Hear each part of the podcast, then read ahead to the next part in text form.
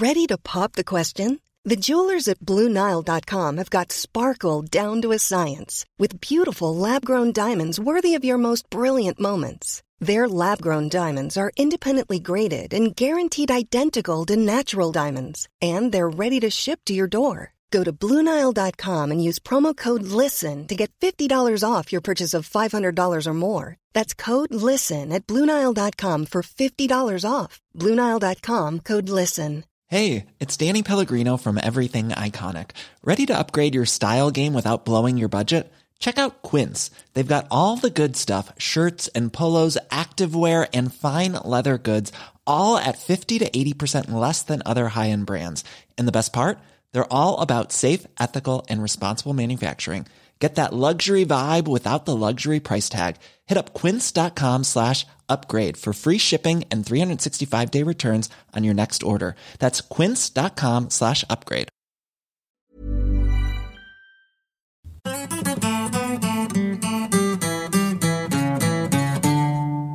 Och då ska jag säga välkommen till Simon från Supporterakademin. Tack så mycket. Du är här för att lära oss lite AIK-historia. Stämmer. Ja. Blir det, vad blir det idag? Eh, idag blir det en liten eh, kort genomgång av eh, några av våra supporterföreningars bildande. Okej, ingen fylla i Finland den här gången heller. Nej, vi jobbar fortfarande på det. Questa è la storia di uno di noi. Anche lui nato per caso in via Gluck. Först tänkte jag berätta lite om eh, det som vi då kallade för AIK supporterklubb. Som var en av de första föreningarna vi hade. Den bildades ju 1951. Och då var det ett fristående initiativ från supportrar. Och hade ju ingen direkt hjälp då från klubben utan AIK verkade inte ens direkt överlyckliga då för att det omnämn- omnämndes ju bara då med typ två meningar i AIK Nytt. Eh, precis då början av 50-talet. Och eh, sju år senare så dyker den här supportklubben upp i AIK Nytt igen. Och då är det då med en notis där AIK-supportrar och klubbens olika sektioner välkomnas till de nya klubblokalerna som låg på Birger Jarlsgatan 65B. Och eh, supporterklubben bildades ju då och nu citerar jag från supporterklubbens hörna i AIK Nytt på 60-talet. För att samla AIK-anhängare till trivsam samvaro och för att på ett lämpligt sätt stödja AIK. Men eh, kanske den största anledningen till att man bildades var ju troligtvis då att på den tiden så var det ju bara aktiva och för detta aktiva spelare och ledare som fick ja, helt enkelt bli medlemmar i klubben. Mhm. Det Ända- var lite som, som Brommapojkarna idag. Då är det egentligen bara stå idrottspapper va? Alltså fotbollspapper står det är möjligt. Jag inte De har en supporter tror jag som är riktig supporter som inte har någon, som inte har någon koppling till laget så att säga i rent, eh, rent biologiskt. Mm. Ja, det kan stämma. Eh, Men det var i alla fall så att 1960 så blev ju medlemskap i AIK öppet för alla. Och då ifrågasatte vissa supporterklubbens existens. Men den fortsatte vara aktiv i flera år då, innan den till slut slagits ner. Och det var då till slut på grund av bristande intresse. Och det var 68 eller 69, det är lite oklart. Bristande intresse. Ja, det finns en eh, insändare i AIK Nytt där från då sittande ordföranden som var väldigt upprörd över att folk inte dök upp på middagar eller vad det nu var. Ja, ja. Mm. Eh, så lite så var det. Men får jag fråga, 1929 så är, ju en sån här match mellan AIK och Helsingborg. Och på den tiden stavas Helsingborg med Ä, väldigt roligt. Ja, just det. Mm. Helsingborg. Och det är ju liksom året då det stora publikgenombrottet är i svensk fotboll har jag läst. Ehm, två dagar efter att Lennart Johansson föds. Mm. Ehm, eller om det var två dagar innan han föds, jag minns inte nu. Så är, så är den här matchen, det är full, slutsålt på stadion för första gången. Mm. Då, då var det inga supporterklubbar alls. Det var inga, inget organiserat eller? Nej, inte vad jag vet. I alla fall inte från vårt håll. Nej. Så Björn frågade mig nu på förhand om hur det såg ut på 30-talet till exempel. Och då eh, kollade jag lite. Och det är så att fem av de tio åren där vi har bäst publiksnitt någonsin är ju på 30 och 40-talet. Mm. Och jag tror till och med vi var lite av ett folkets slag på 40-talet. Men eh, det får vi kanske återkomma till ett annat Ja. tillfälle. Ja, spännande.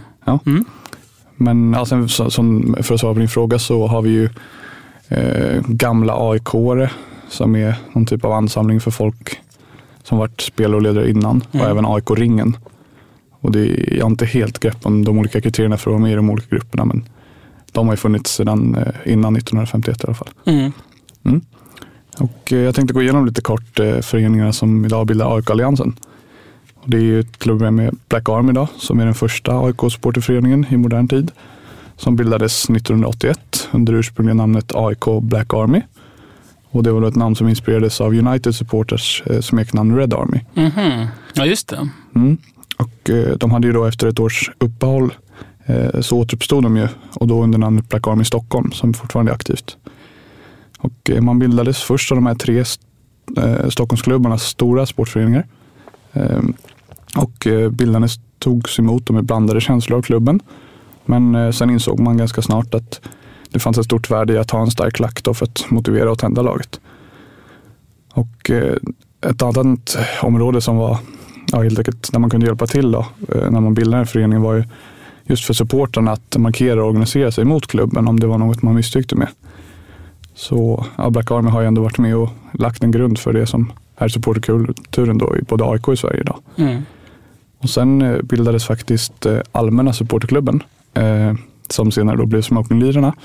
Och det var den eh, 15 februari, precis som vår moderna allmänna supporterklubb eh, som man bildades, men år 2000. Mm. Precis samma år som, eh, som AIK, Allmänna idrottsklubben, bildas. Samma datum ja. Ja, ja. precis. Eh, och eh, då bildades man som ett alternativ till Black Army.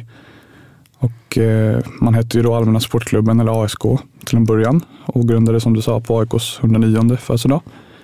Och eh, i början hade man eh, första året då 200 betalande medlemmar och sen runt 2004 så uppgick antalet till 500. Mhm. Eh, Men vid föreningens årsmöte i februari 2002 var det, då beslutades att supportklubben då skulle byta namn till Smokelierna och det är ju det namnet som är aktivt än idag. Mm. Är du med i någon av de här föreningarna? Eh, nej, jag är Nej. inte verksam i någon Du är helt fri, Gruppering. frisvävande. På, Ja, jag är en fri själ. ja. Det stämmer. Och eh, sen har vi även Ultras Nord som växte fram då under hösten 2002 när fyra personer var överens om att en ny kraft till AIK var nödvändig. En ultrasgrupp med en mentalitet som under den här perioden inte var så vanlig i Sverige. Så alltså en grupp som fyllde en speciell funktion på läktaren. Och man bildades då den eh, 6 november 2002.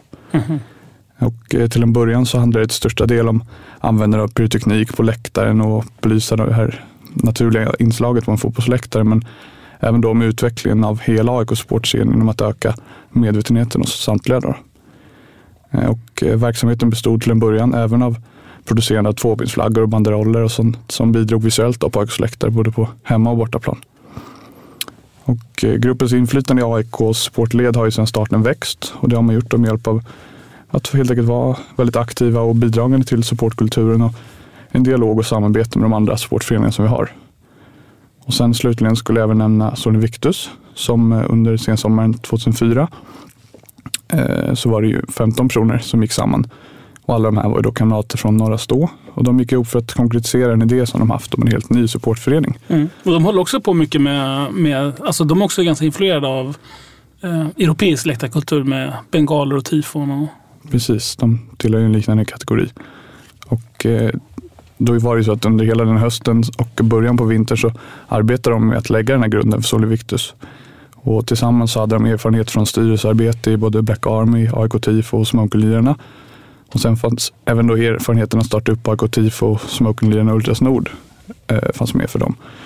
Och eh, många av de kontakterna som kom att ligga till grund för den första styrelsen och de första medlemmarna det knöts ju genom bland annat Tifofixande. Så det är ju väldigt förankrat i AIK Tifo.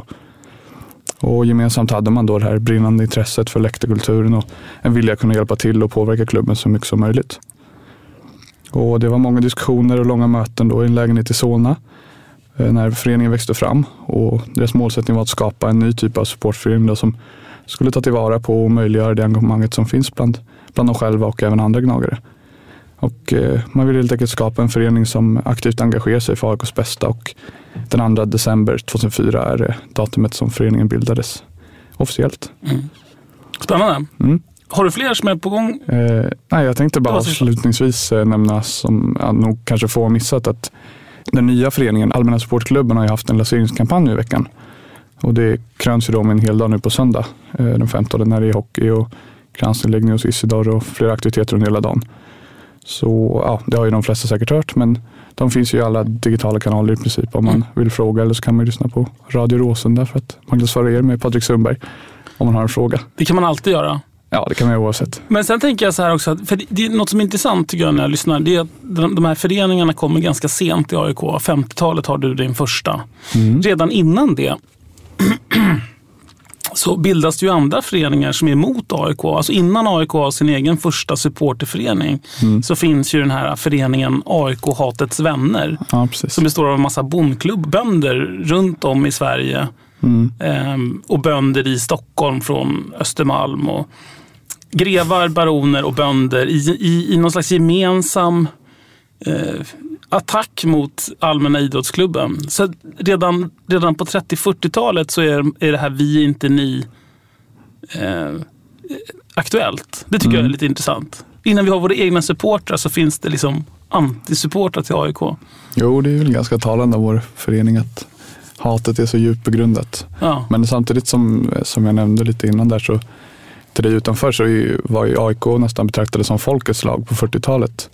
Eh, och det har jag inte grävt alls för mycket igen. Men eh, det finns klassiska videoklipp som vi kommer i någon typ av kanal lägga upp framöver. Där det visar när AIK kom på besök och då var det stora berömda AIK som kom och då var det slutsålda läktare. Och vi fick till och med stå som hemmalag fast vi spelade i ja, vilken obskyr ort det nu var. Mm. Men så är det väl eh, fortfarande? Ja, nästan. Men då skrevs det till och med upp, officiellt upp så. Men du, jag gillar ju det här, det här segmentet eh, AIK historia. Men du, nästa vecka så vill jag höra om Tjocka Berka. Tjocka Berka, ja. ja. Den här eh, vattenpolospelaren som eh, var målvakt i AIK på, är det 1910-talet? Tror jag. Uh, jag har inte årtalet. Uh, Någonstans på 1910-talet. Och han, han väger 108 kilo men han är snabb som en han är snabb som en falk, mm. trots dessa 108 kilon. Ja, det är en riktig kultfigur i AIK. Det finns en eh, klassisk bild, jag ska se om jag kan eh, fixa fram den till er. Ja. Eh, där ja, det förtydligas varför han kallades för Tjocka Berka. Ja. Och, ja, som du säger, han såg som väldigt smidig trots sin vikt. Och Dessutom var han en av Sveriges bästa vattenpolospelare genom tiderna. Det är helt fantastiskt, honom vill jag höra om. Och så tänker jag på den här Claes Berg som, som i en match mot Norrköping, eh, han skulle gå och hämta bollen. Det här är någon gång på 20-talet, tror jag, 1924. Eller någon, någon, Claes Berg. Han, AIK spelar mot Norrköping borta får ett inkast och så ska han gå och hämta bollen för att göra det här inkastet. Och så börjar Norrköpingspubliken 1924 skrika det är, det är vår boll, det är vår boll. Mm. Då vänder han sig så här iskallt mot långsidan och säger, ja vi hade inte med oss någon. Ja. Okej, okay. Klas Berg och Tjocka Berka vill jag höra om. Okay. Tack Simon från uh, Even when we're on a budget we still deserve nice things. Quince is a place to scoop up stunning high-end goods for 50 to 80% less than similar brands. They have buttery soft cashmere sweaters starting at $50, luxurious Italian leather bags, and so much more. Plus, Quince only works with factories that use safe, ethical, and responsible manufacturing. Get the high-end goods you'll love without the high price tag with Quince. Go to quince.com/style for free shipping and 365-day returns. Want truly hydrated skin? Meet Osea's Body Care Breakthrough Hyaluronic Body Serum. It's clinically proven to increase hydration by 161%. It's lightweight, fast absorbing, and delivers 24 hours of hydration for silky smooth skin without any sticky afterfeel. Treat your skin to clean vegan skincare from Osea. Get 10% off your first order with code SUMMER at OseaMalibu.com. That's O S E A Malibu.com code SUMMER. Portakademin.